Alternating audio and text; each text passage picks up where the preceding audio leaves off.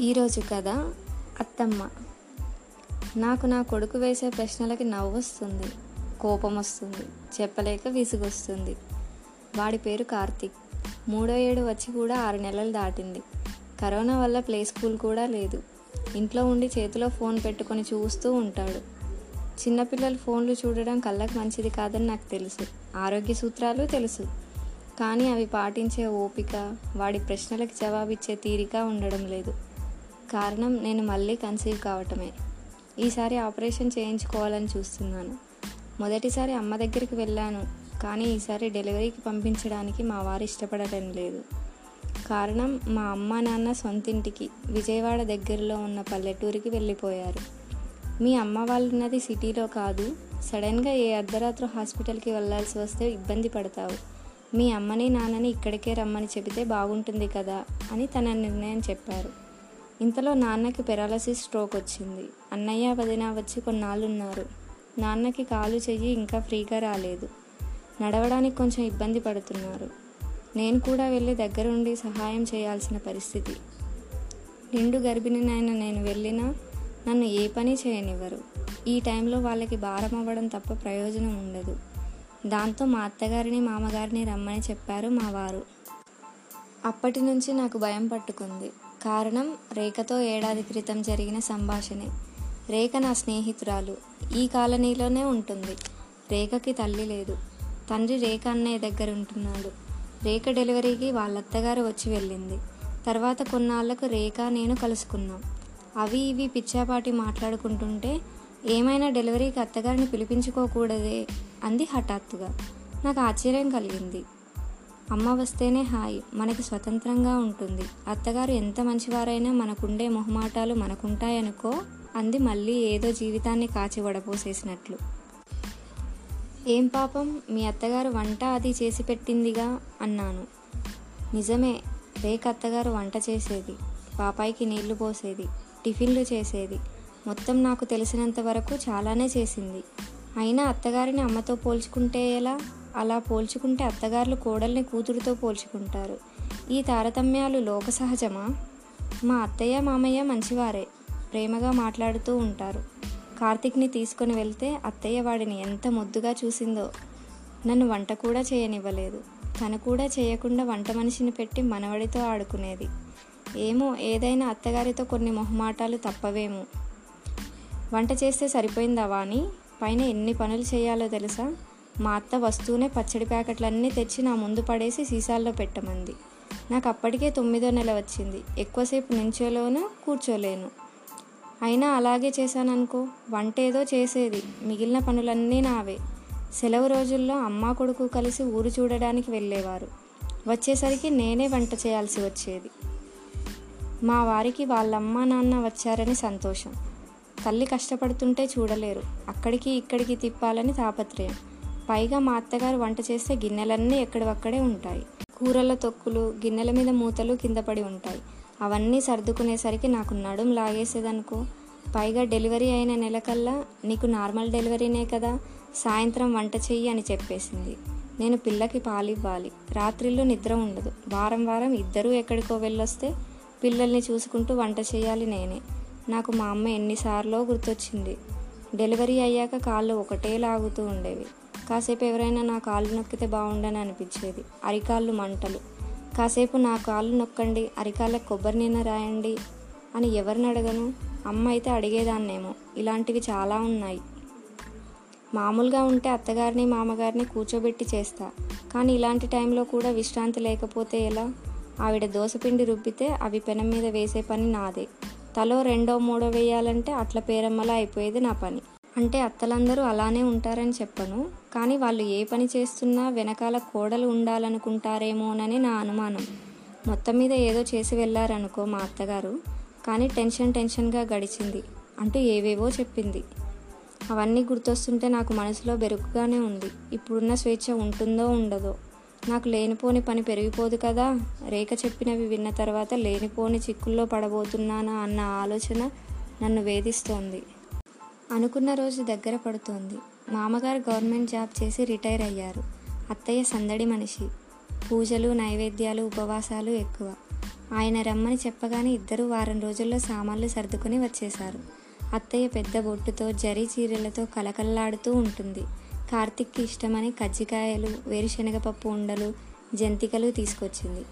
భోజనం చేసి ఇద్దరూ కాసేపు నిద్రపోయారు. మధ్యాహ్నం మూడింటికి కానీ లేవలేదు. కాఫీ కలిపి ఇద్దరికీ ఇచ్చి అక్కడే నిలబడ్డాను. కూర్చోవాని ఎంతసేపు నిలబడతావు? అన్నారు. నేను కూడా కూర్చున్నాను. కాఫీ చాలా బాగుందమ్మా కానీ రేపటి నుంచి నువ్వు కలపకు అంది. నేను ప్రశ్నార్థకంగా ఎందుకు అన్నట్లు చూశాను. నేను వచ్చింది ఎందుకు? నీ చేత కాఫీ కల్పించుకోవడానికి వంట చేయించుకొని తినడానికి కాదు కదా? నీకు సహాయం చేయాలని వచ్చాను. మాకు సేవ చేయాలని అనుకోకు అంది. నేనేమీ మాట్లాడలేదు. ఆ రాత్రి వంటేమీ లేదు. అందరం కబుర్లు చెప్పుకుంటూ పొద్దుపోయి పడుకున్నాం. నాకైతే తెల్లవారి తొమ్మిదింటికి కానీ మెలకువ రాలేదు.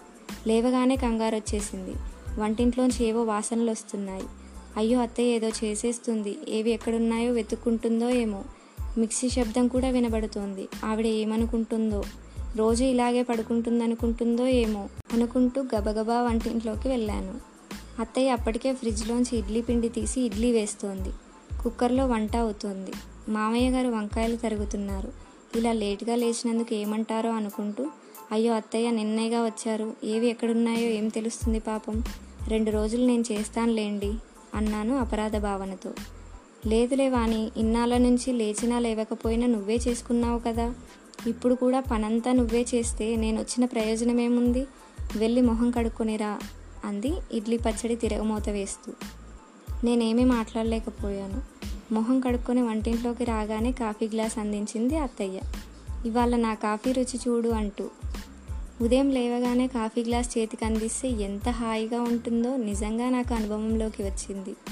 అమ్మకి కూడా ఇంత రుచిగా కాఫీ కలపడం రాదు. కాఫీ బాగా తాగే వాళ్ళకే ఆ ఫిల్టర్ కాఫీ చేసే విధానం కూడా బాగా వస్తుందేమో అనుకుంటూ ఉంటాను. ఎవరొచ్చినా నాకు కాఫీ పని తప్పేది కాదు. ఇవాళ అత్తయ్య ఇచ్చిన కాఫీ అద్భుతంగా ఉంది. సోఫాలో కూర్చొని కాఫీ ఎంజాయ్ చేస్తూ తాగు అంది అత్తయ్య నవ్వుతూ. నేను కాఫీ తాగి మీరు వంట కోసం హడావిడి పడకండి అత్తయ్య. ఆయన ఇంట్లోంచే వర్క్ చేస్తారు. కార్తిక్కి స్కూల్ లేదు. మెల్లగా చేసుకోవచ్చు అన్నాను. సరేనమ్మా ఇవాళకి అయిపోయిందిలే. పన్నెండు అయ్యాక అన్నం వండుకోవచ్చు. మామయ్య కార్తిక్కి చక్కగా స్నానం చేయించారు. వాడు కూడా నిన్నటి నుంచి తాతయ్య నానమ్మల వెనకాలే తిరుగుతున్నాడు. మా వారు కూడా వాళ్ళ అమ్మ నాన్న వచ్చాక రిలాక్స్ అయ్యారు. అమ్మయ్య ఇవాళ నువ్వు చేస్తున్నావు కానీ రోజు నేను ఎన్ని పనులు చేసేవాడినో తెలుసా అమ్మ?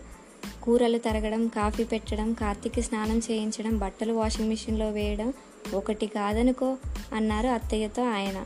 అత్తయ్య నవ్వుతూ సహాయం చేయకపోతే ఎలారా అసలే లేవలేని పిల్ల. ఎన్ని చేస్తుంది? ఇంకా వంట చేసి పెట్టింది. సంతోషించాలి అంది.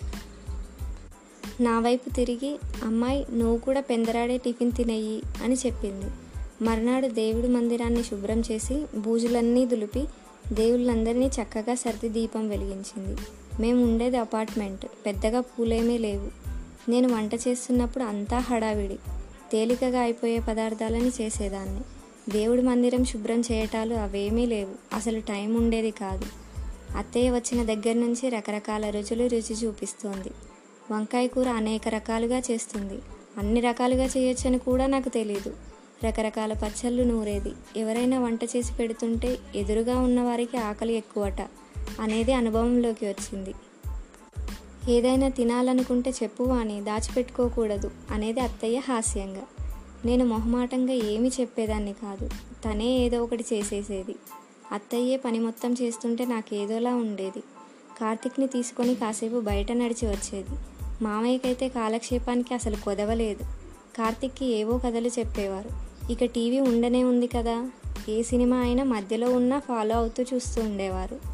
కాసేపు ఇంటర్నెట్లో పేపర్ చూడడం వాకింగ్కి తప్పకుండా వెళ్ళడం ఇవి నిత్యకృత్యాలే ఆయనకి. నిజానికి అత్తయ్య వచ్చాక నాకు కాస్త రిలీఫ్ దొరికిందనే చెప్పాలి. అత్తయ్య ఏ పని చేయనివ్వకుండా రెస్ట్ తీసుకోమంటుంది. దాంతో నాకు ఎప్పుడూ ఏదో ఒక ఆలోచన. ఈసారి పాప పుడితే బాగుండు అని. మనసులో కోరికగా ఉంది. ఆలోచనలతోనే రోజులు దగ్గర పడ్డాయి. ఆ క్షణం రానే వచ్చింది. మనసులో ఏదో చెప్పలేని భయం.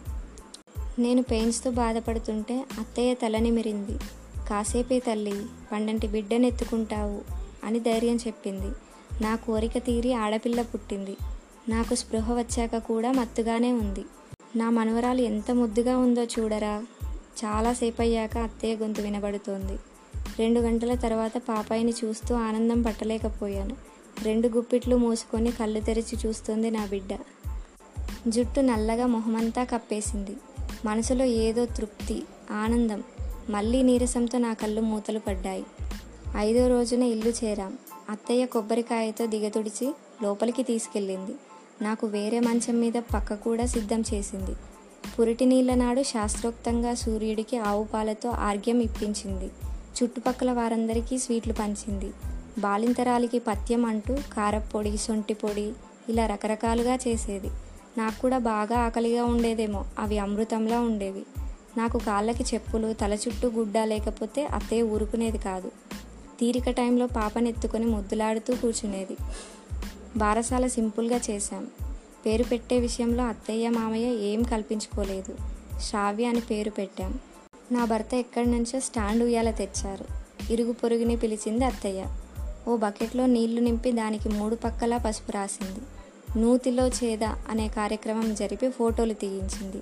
కార్తీక్ టైంలో అమ్మ కూడా ఇలానే జరిపించింది. తల చుట్టూ గుడ్డ చెవుల్లో దూదులు నా రూపం నాకే వింతగా అనిపించి నవ్వుకున్నాను.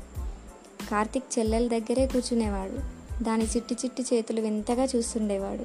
ఒక ఆదివారం మా వారు అత్తయ్యతో కబుర్లు చెబుతూ అమ్మ ఇక్కడ చూడవలసినవి చాలా ఉన్నాయి. ఇప్పుడు వాణి డెలివరీ అయిపోయిందిగా. పొద్దున వెళ్ళి సాయంత్రం వచ్చేద్దాం అన్నారు. నేను రానురా కావాలంటే నాన్నని తీసుకెళ్ళు అంది అత్తయ్య శ్రావ్యని జోకొడుతూ. అదేం? ఎందుకు? అత్తయ్య పాపను ఉయ్యాల్లో పడుకోబెట్టి వచ్చింది. వాణి నీరసంగా ఉంది. పసిపిల్ల చీటికి మాటికి ఏడుస్తూ ఉంటుంది. పాపం వానికి రాత్రిళ్ళు నిద్ర ఉండడం లేదు. డెలివరీ అయిపోగానే బలం వచ్చేస్తుందా? ఈ టైంలో తోడుండాలి తప్పకుండా. నేను మాత్రం నా కోడల్ని వదిలి బయటకు రాను. ఈసారి వచ్చినప్పుడు అందరం కలిసి వెళ్ళొచ్చులే. ఒకవేళ నాన్నకి ఏమీ తోచకపోతే తీసుకెళ్ళు అంది. నిజమే రాత్రిలో నిద్ర ఉండడం లేదు. శ్రావ్య పగలల్లా పడుకొని రాత్రి ఏడుస్తూ ఉంటుంది. అత్తయ్య పరిగెత్తుకుంటూ వచ్చి శ్రావ్యని ఎత్తుకొని భుజాన వేసుకుని నన్ను పడుకోమని చెప్పి తనెత్తుకొని జోలపాటలు పాడుతూ అటు ఇటు తిరుగుతూ ఉంటుంది. రేఖ వాళ్ళ అత్తగారి గురించి చెబుతూ వంట ఒకటి చేసి పడేసి కొడుకుని ఆ గుడికి వెళ్దాం ఈ గుడికి వెళ్దాం తీసుకెళ్ళు అని చెప్పి రోజు బయటికి వెళ్ళిపోయేది అని చెప్పిందే పాపం అత్తయ్య అయితే వచ్చిన దగ్గర నుంచి ఇల్లు కదలలేదు. నాతో హాస్పిటల్కి రావడం తప్ప. వెళ్ళండి అత్తయ్య ఒక రోజుకి ఏముంది? నేను చూసుకుంటాను అన్నాను. మీరెవరు చెప్పినా విననమ్మా. నీకు బాగా ఓపిక వచ్చేదాకా నేను ఎక్కడికి వెళ్ళను. పిల్లని చూసుకోవాలి ఇల్లంతా సర్దుకోవాలి. ఎవరైనా ఫోన్ చేస్తే మాట్లాడాలి. షావి ఏడిస్తే ఎత్తుకోవాలి. నీకు ఓపిక వచ్చింది అనుకుంటున్నావు కానీ ఇంకా కొన్నాళ్ళు పోవాలి.